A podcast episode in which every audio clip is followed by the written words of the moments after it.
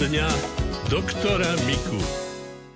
Mám teraz v celom tele a hojdavú chôdzu v kolenách. Aká môže byť príčina? No tam by som chcel vedieť, koľko máte hmotnosť, no ale tak povieme to tak všeobecne, to môže byť napokon aj zvyk chodiť určitým spôsobom a vyzerá to také u niekoho knísavé, u niekoho ako kačica, tak akokoľvek to ako také choroba nie je, ale skôr naučenie sa takéhoto. S tým by sme teda nemuseli a nemohli nič robiť. A tak ako malé deti učíme sa chodiť, ako chceme. A naučíme sa takú chôdzu, ako by sa nám páčila. Ale nie je to žiadna závažná vec. Ak by mal poslucháč alebo poslucháčka nejakú silnejšiu nadvahu, tam už by to bol problém? No práve, keď má čo len 2-3 kg, už to veľmi stabilitu ruší, pretože ona nemá to sadlo rovnomerne rozloženú a môže to potom zaťažovať a potom človek chodí ťap-ťap. Ďakujeme a ďalšia otázka od poslucháčky. Môj vnúčik sa narodil s atopickým exémom. Prosím, od čoho to závisí? Ten exém a jeho názov len znamená, že nevieme, z čoho to je. To nie je diagnóza presná, ale to je práve diagnóza žiadna, lebo nevieme, z čoho. Tam, keby sme zistili, a to žiadny lekár nezistí, ak to príbuzný nezistia lekár ťažko, pretože on nevie, čo ten človek zjedol a to môžu byť aj nepatrné veci. Napríklad žuvačka, ktorú ani nezjedol, len vycúcal z toho a už to spôsobí. Tak všetky tieto veci, ktoré takto do seba dostane, potom povedať lekárovi a vynechať to. A keď to vynechá, tak je to dobré. No ale toto by bolo veľmi úzky profil, keby to bolo len jedlo. Môže to byť napríklad aj prášok do prádla. Ak ste zmenili mydlo, takisto. Všetky tieto mydla a prášky môžu a preniesie sa to krvným obehom. Takže tam nemôžeme len to, čo sa dotýka toho prádla. Nie, tam sa to týka všetkého. A obyčajne na toto trpia deti a tak povediať z toho vyrastú. Zvyčajne. Ale nemusia z toho vyrásť, ak toto vieme si ustrážiť a nakoniec aj vône, alebo čokoľvek, čo, inhalačné veci. Všetky takéto veci, ktoré akokoľvek môžu do toho organizmu sa dostať, všetky môžu spôsobiť splanutie toho exému. Môže sa to týkať napríklad aj e, domácich zvierat, že nemali sme žiadne zvieratko, áno, kúpime psíka a zrazu... V podstate áno. Sú v medicíne známe také prípady, že manželka bola alergická na manželové vlasy. A tam boli len dve možnosti. Že buď stále byť doholá ako koleno, a ešte k tomu potom tú hlavu natrieť, aby tie korienky neprášili, alebo stále si musí ten manžel baliť tú hlavu v takom prípade. Jednoducho tam je to veľmi, veľmi málo toho treba, aby sa dostalo do organizmu.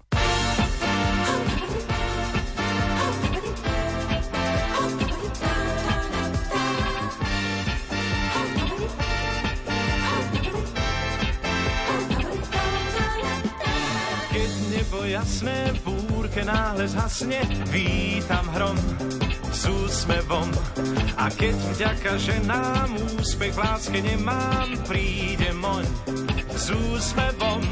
Keď prázdne vrecká mám, keď nevíde mi plán, hrám aj keď prehrám, dá to aj bez drám s úsmevom, s úsmevom, len s úsmevom sa dívam na svet s úsmevom, čo zmení na kvet zabudnutý, zamračený lišajník.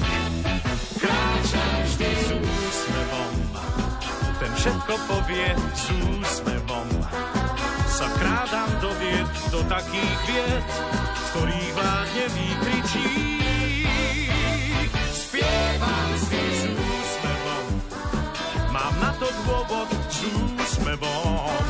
Sa dívam do nôd, on je môj pán, pomáha mi, keď som sám. Kazím splím, sklamaným a nahnevaným, s ním chodím aj spím.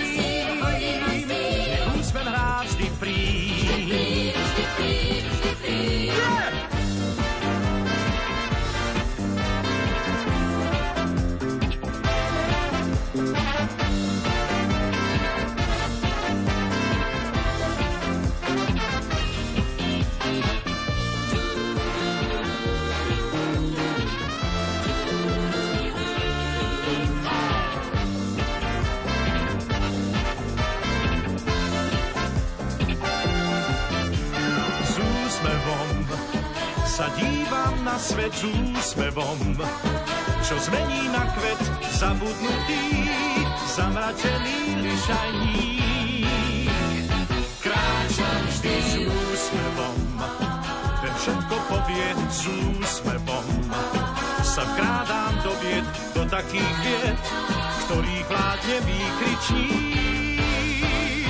Spievam si s úsmevom, mám na to dôvod s úsmevom. Sa dívam do nôd, on je môj pán, pomáha mi, keď som sám. S ním kazím sklamaným a nahnevaným, s ním chodím a spím. Nech úsmev hrá vždy prím, nech úsmev hrá vždy prím, nech úsmev hrá vždy prím.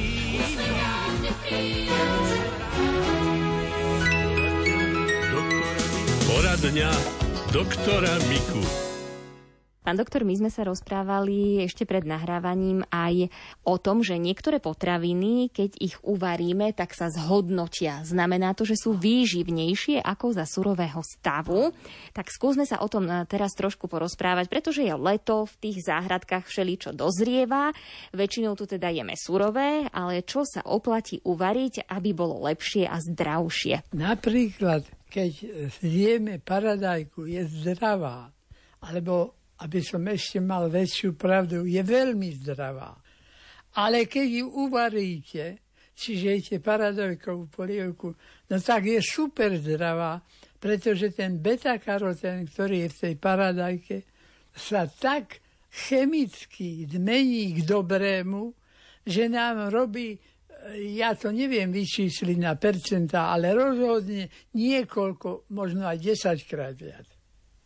No a tým činom to je troška aj taký argument proti tým, čo chcú všetko len surové zjesť, aj meso by jedli ako divrsky dáky surové, tak áno, je toto zhodnotené a ten beta-karoten je tam niekoľkonásobne zlepšený.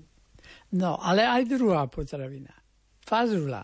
No ja neviem ako kto, ale ja mám fazulu od detstva veľmi rád. A túto potravu by som vôbec nemohol jesť ani nikto z nás, pretože fazula má jedovatý fazín. To je bielkovinová zložka a ten fazín, keby sme jedli surovú fazulu, môžeme sa otráviť aj, aj z troch, štyroch semien a najmä deti, keby zjedli 3-4, tak je to už otrava celkom. No a keď ju povaríme, tak je to zmenený fazín a zmenil sa z neho výživná bielkovina, teda prakticky aminokyseliny, bielkoviny a tie sa v našom organizme do molekúl stavajú. Ten fazín a takéto látky nie sú napríklad v hrášku. Ten môžeme jesť zelený, ale fazulu, každý druh fazuly, tuším, že je až 400 druhov, tak platí to všetkých druhoch. Fazulu teda treba povariť. Tam, áno, výborná strava, ale varená. Ako je to s tými potravinami, ktoré sú trošku ťažšie na žalúdok, aspoň teda pre niektorých ľudí, napríklad paprika, cibuľa a cesnak, že jeme ich bežne aj surové, ale nie každému to robí dobre. Ak sa trošku povaria alebo upečú, stratia veľa tých svojich výživných látok, alebo sa nemusíme no, báť? Napríklad, čo sa týka cibule, tak je pravda, že to najcennejšie je vtedy, keď tá cibula smrdí.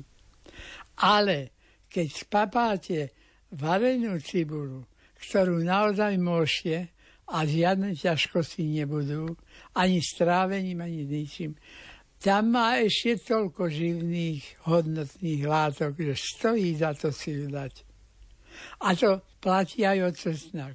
Čiže ak cesnak môžeme zjesť taký, a budeme smrdieť z toho, tak naozaj máme väčší užitok, ale iné látky, ktoré tiež potrebujeme, v tom ostanú a nezničia sa. Takže môžeme takto. No, čo sa týka papriky, paprika nebude ťažká, ak ju poriadne pohritieme. Ak by sme tú papriku, ten plod, ak by sme ju jedli v kusoch, nepohricieme, to je ťažké. Takže tam záleží buď zuby, alebo mixer. Alebo potom variť. A potom už sa aj na ďasnách je taká fučka. Radio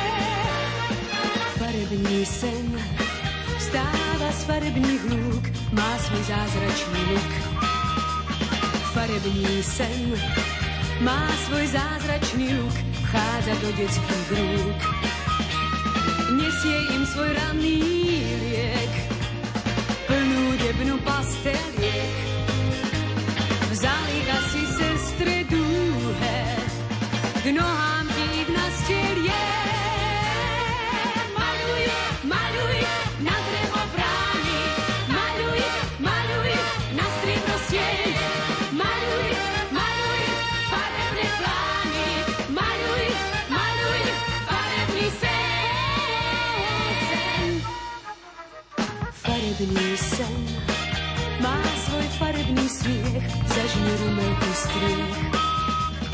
Farebný sen, zažne rumelku striech, zvlní vlnitý plech. Nesie nám svoj ranný liek, plnú debnú pasteliek.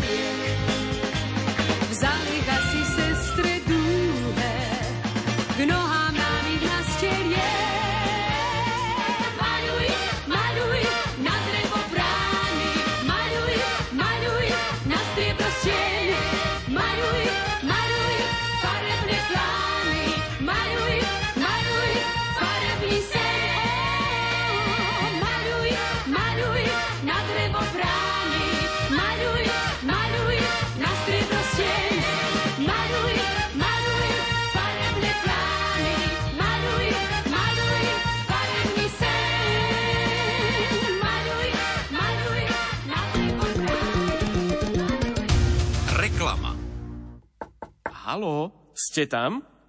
Nepremeškajte svoju šancu ísť s nami do Arménska a Gruzínska za kresťanskými pamiatkami s kňazom Jánom Krupom, riaditeľom neziskovej organizácie Prelumen. V Arménsku a Gruzínsku budem kráčať v stopách najstarších kresťanských národov. Veľa som o nich čítal a som pripravený podeliť sa s vami o získané poznatky a dojmy z východného kresťanstva. Posledné miesta nám zostali už len v druhom turnuse od 11. do 18. októbra za zľavnenú cenu 1200 eur. Nevšedné pútnické zážitky s rádiom Lumen čakajú na vás. Pýtajte si ich na telefónnom čísle 0903 356 533 alebo na Lumen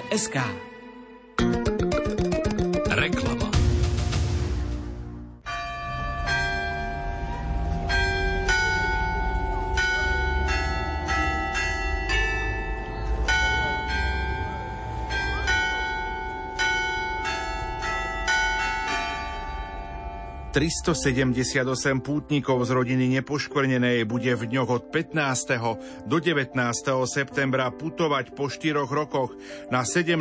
slovenskú púť do Lourdes. Slovo má sestra Alica Marienková, štatutárna zástupkyňa rodiny Nepoškvrnenej. Určite sa už na nás teší Pana Mária v Lurdoch a čaká nás všetkých ako matka s otvoreným srdcom a náručím, aby nás mohla prijať so všetkými prozbami, ktorými ku nej budeme prichádzať. A tiež ďakovať za všetko, čo pre nás urobila, vyprosila u svojho syna, osobne pre nás, pre naše rodiny a pre celý svet. Sledujte kroky slovenských pútnikov v Lurdoch prostredníctvom vysielania Rádia Lumen v živom dennom vysielaní a spravodajských reláciách.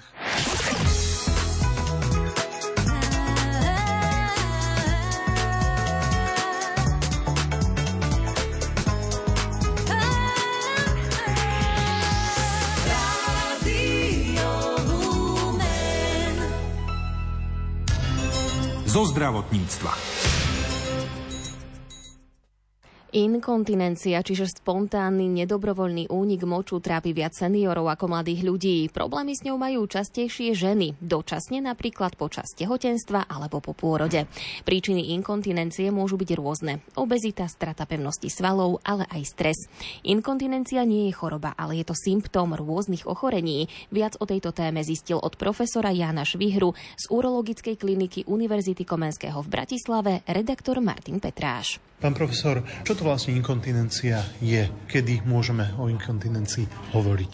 Definícia inkontinencie znamená nedobrovoľný únik moču. To je veľmi jednoduchá definícia, ktorá sa vyvíjala mnoho rokov a je to z toho dôvodu, aby to bolo presne definované a to slovičko nedobrovoľný znamená, že je to únik moču v nesprávnom čase na nesprávnom mieste.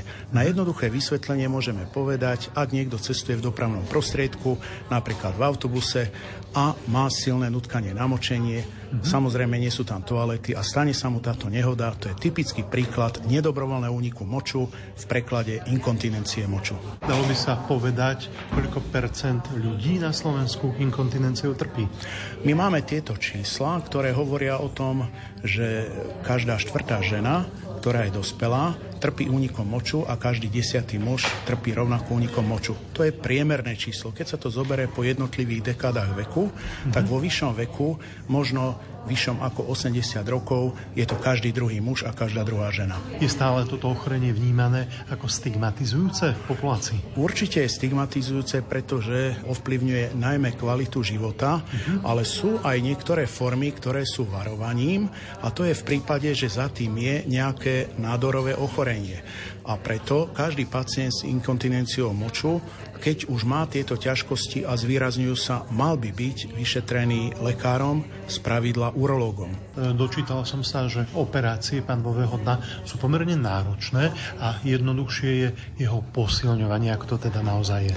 V súčasnosti je liečba členená do dvoch krokov. Prvý krok je tzv. iniciálny alebo vstupný a druhý krok je špecializovaný. A práve v tom iniciálnom sú tie základné tzv. konzervatívne metódy liečby, medzi ktoré patrí nesporne aj cvičenie svalov panového dna, ktorej na Slovensku v súčasnosti je gestorkou pani docentka Hagovská z Lekárskej fakulty v Košiciach. A je to dôležité z toho dôvodu, že toto školenie je certifikované ministerstvom zdravotníctva a práve takéto školenie by mali títo ľudia absolvovať, aby to vykonávali práve podľa aktuálnych súčasných poznatkov. V prípade zlyhania, eventuálne primárnej žiadosti pacienta a pacientky najmä o nejaké iné, radikálnejšie riešenie, pristupí krok číslo 2, čím je špecializovaná liečba a v takom prípade je to chirurgická liečba na únik moču, ktorá ale nie je zložitá. V štandarde ten výkon trvá asi 15-20 minút ale čo je komplikovanejšie je, že to musí byť správne indikované, určené, lebo pre zlej indikácii nepomôžeme pacientke, naopak jej stav zhoršíme. Ako je to pán profesor s inkontinenčnými pomôckami? Majú naň poistenci zdravotných poisťovní nárok z verejného zdravotného poistenia? Majú, samozrejme, zas je to na úrovni postavenia a žiadosti pacienta k jednotlivej forme liečby.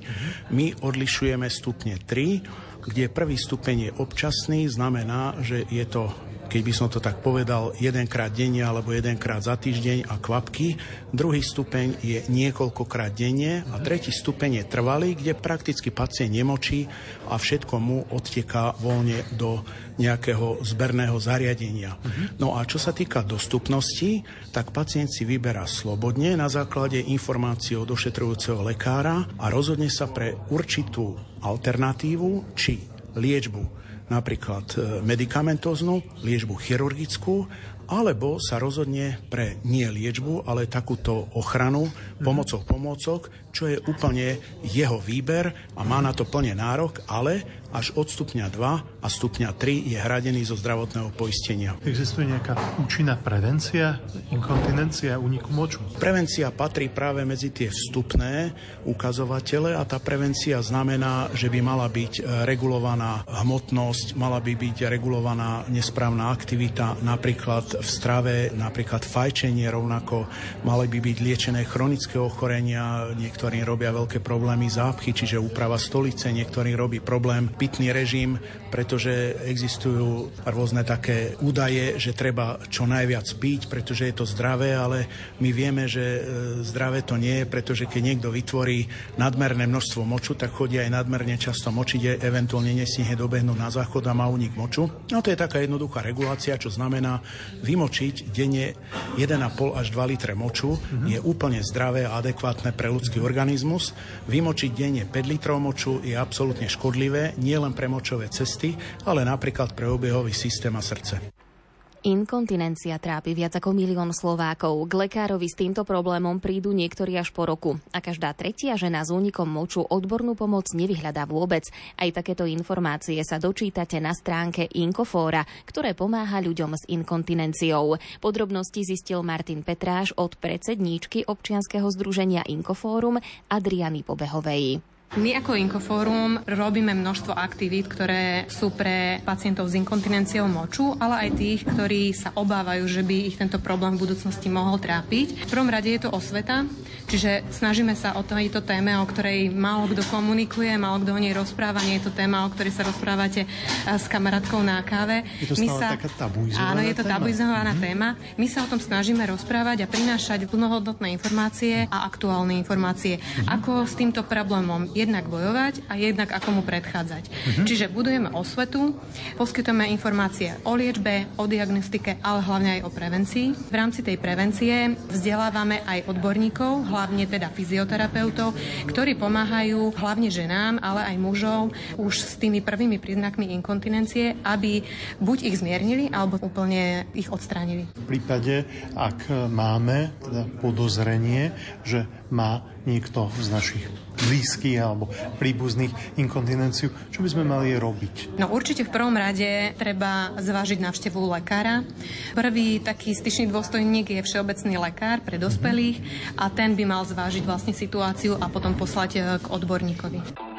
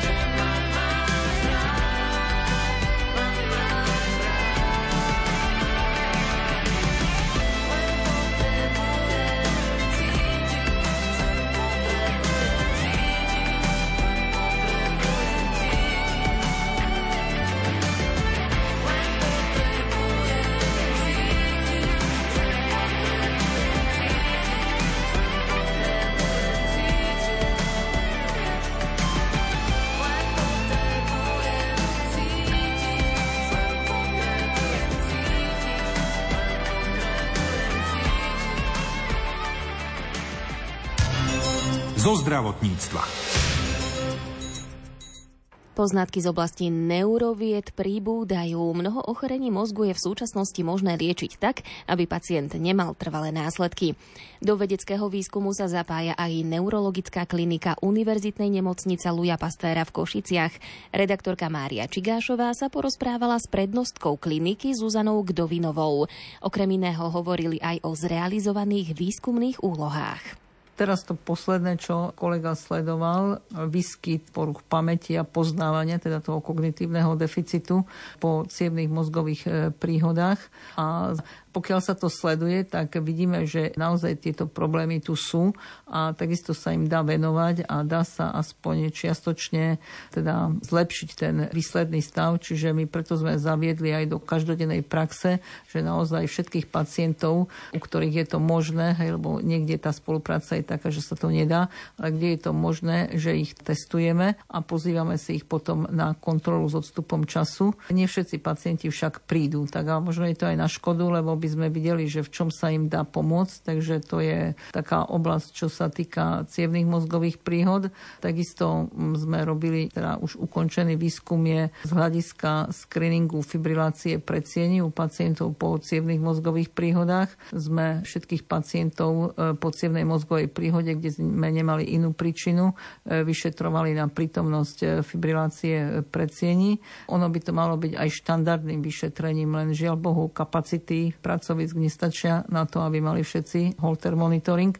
Robili sme to teda z grantových prostriedkov a grantovými holtrami a sa teda zistilo, že ak intenzívnejšie pátrame po tej fibrilácii predsieni, dopátrame sa jej u väčšej časti pacientov.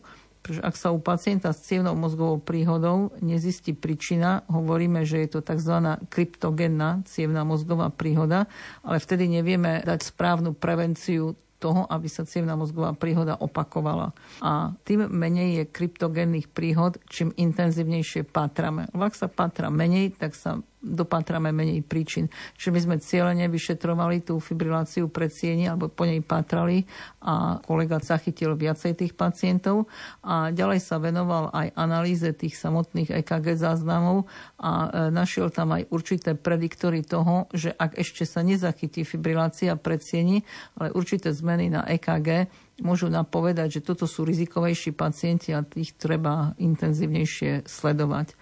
Tak e, to je, čo sa týka cievných mozgových príhod, ale tak výskum robia kolegovia aj v iných oblastiach. Čo sa týka sklerózy multiplex alebo Parkinsonovej choroby, ale o tom určite by asi lepšie vedeli povedať tí, ktorí sa tomu viacej venujú. Čiže je nutná v podstate, pani profesorka, taká medziodborová spolupráca lekárov? Určite v tom, čo som spomínala, je spolupráca medzi nami a kardiologmi. Zase v niektorých e, iných oblastiach spolupracujú napríklad e, kolega Škorváne, ktorý tu v minulosti takisto bol, spolupracuje s gastroenterologmi, lebo sa ukázalo, že určité proteíny, ktoré sú zapojené do patofyziológie Parkinsonovej choroby, sa môžu zachytiť už aj v sliznici hrubého čreva. A teda u pacientov, ktorí podstúpili kolonoskopiu z iných príčin, teda príčin preto, že mali nejaké ťažkosti a splňali určité kritéria, ktoré boli stanovené z nášho hľadiska, hlavne tam bola teda obstipácia v tejto súvislosti, začali vyšetrovať prítomnosť proteínov v vzorkách z biopsie a teraz e, sa títo pacienti dlhodobo sledujú a sa sleduje, že pacienti, ktorí mali toto zachytené, či sa u nich vyvinie Parkinsonová choroba, pretože v súčasnosti vieme liečiť Parkinsonovú chorobu, až keď sa prejavia určité príznaky. Ale vtedy už veľká časť e, tých štruktúr mozgu, ktorá je za to zodpovedná, je odumretá. Ale pokiaľ by sa zistili nejaké markery, ktoré dokážu Parkinsonovú chorobu skôr, a sa vyvinú lieky, ktoré budú vedieť liečiť už tieto tzv. predmotorické štádia, bol by to veľký posun vpred. Čiže napríklad tu nás spolupracujeme s gastroenterológmi a v rámci nášho odboru aj, alebo teda to je také hraničné, sú kolegovia, ktorí sa venujú spánkovej medicíne, lebo k takýmto markerom, ktorý môže predchádzať Parkinsonovej chorobe, sú aj poruchy správania v spánku. Takže to sa takisto e, sleduje. Takže určite tá spolupráca je potrebná. Aké napríklad správanie môže naznačovať, že môže ísť vlastne ochorenie blížiace sa? Hovorí sa tomu REM behavior disorder, to znamená, že tí pacienti v spánku e, začnú akoby bojovať, byť takí nepokojní. Oni sami o tom nemusia vedieť, ale pokiaľ teda spia s nejakým partnerom, ktorý je pri nich, tak ten pozoruje tieto poruchy správania v spánku a samozrejme nie všetky musia rovno byť markerom neskoršieho rozvoja Parkinsonovej choroby alebo iných neurodegeneratívnych ochorení, ale práve k tomu slúži spánková medicína, aby sa zistilo, čo je príčinou takejto poruchy správania. Je to nielen to, že niekedy niekto kopne alebo tak, ale to už naozaj je také výraznejšia porucha správania v spánku, čo niekedy aj ohrozuje spoluspiaceho alebo aj pacienta, alebo môže spadnúť z postele.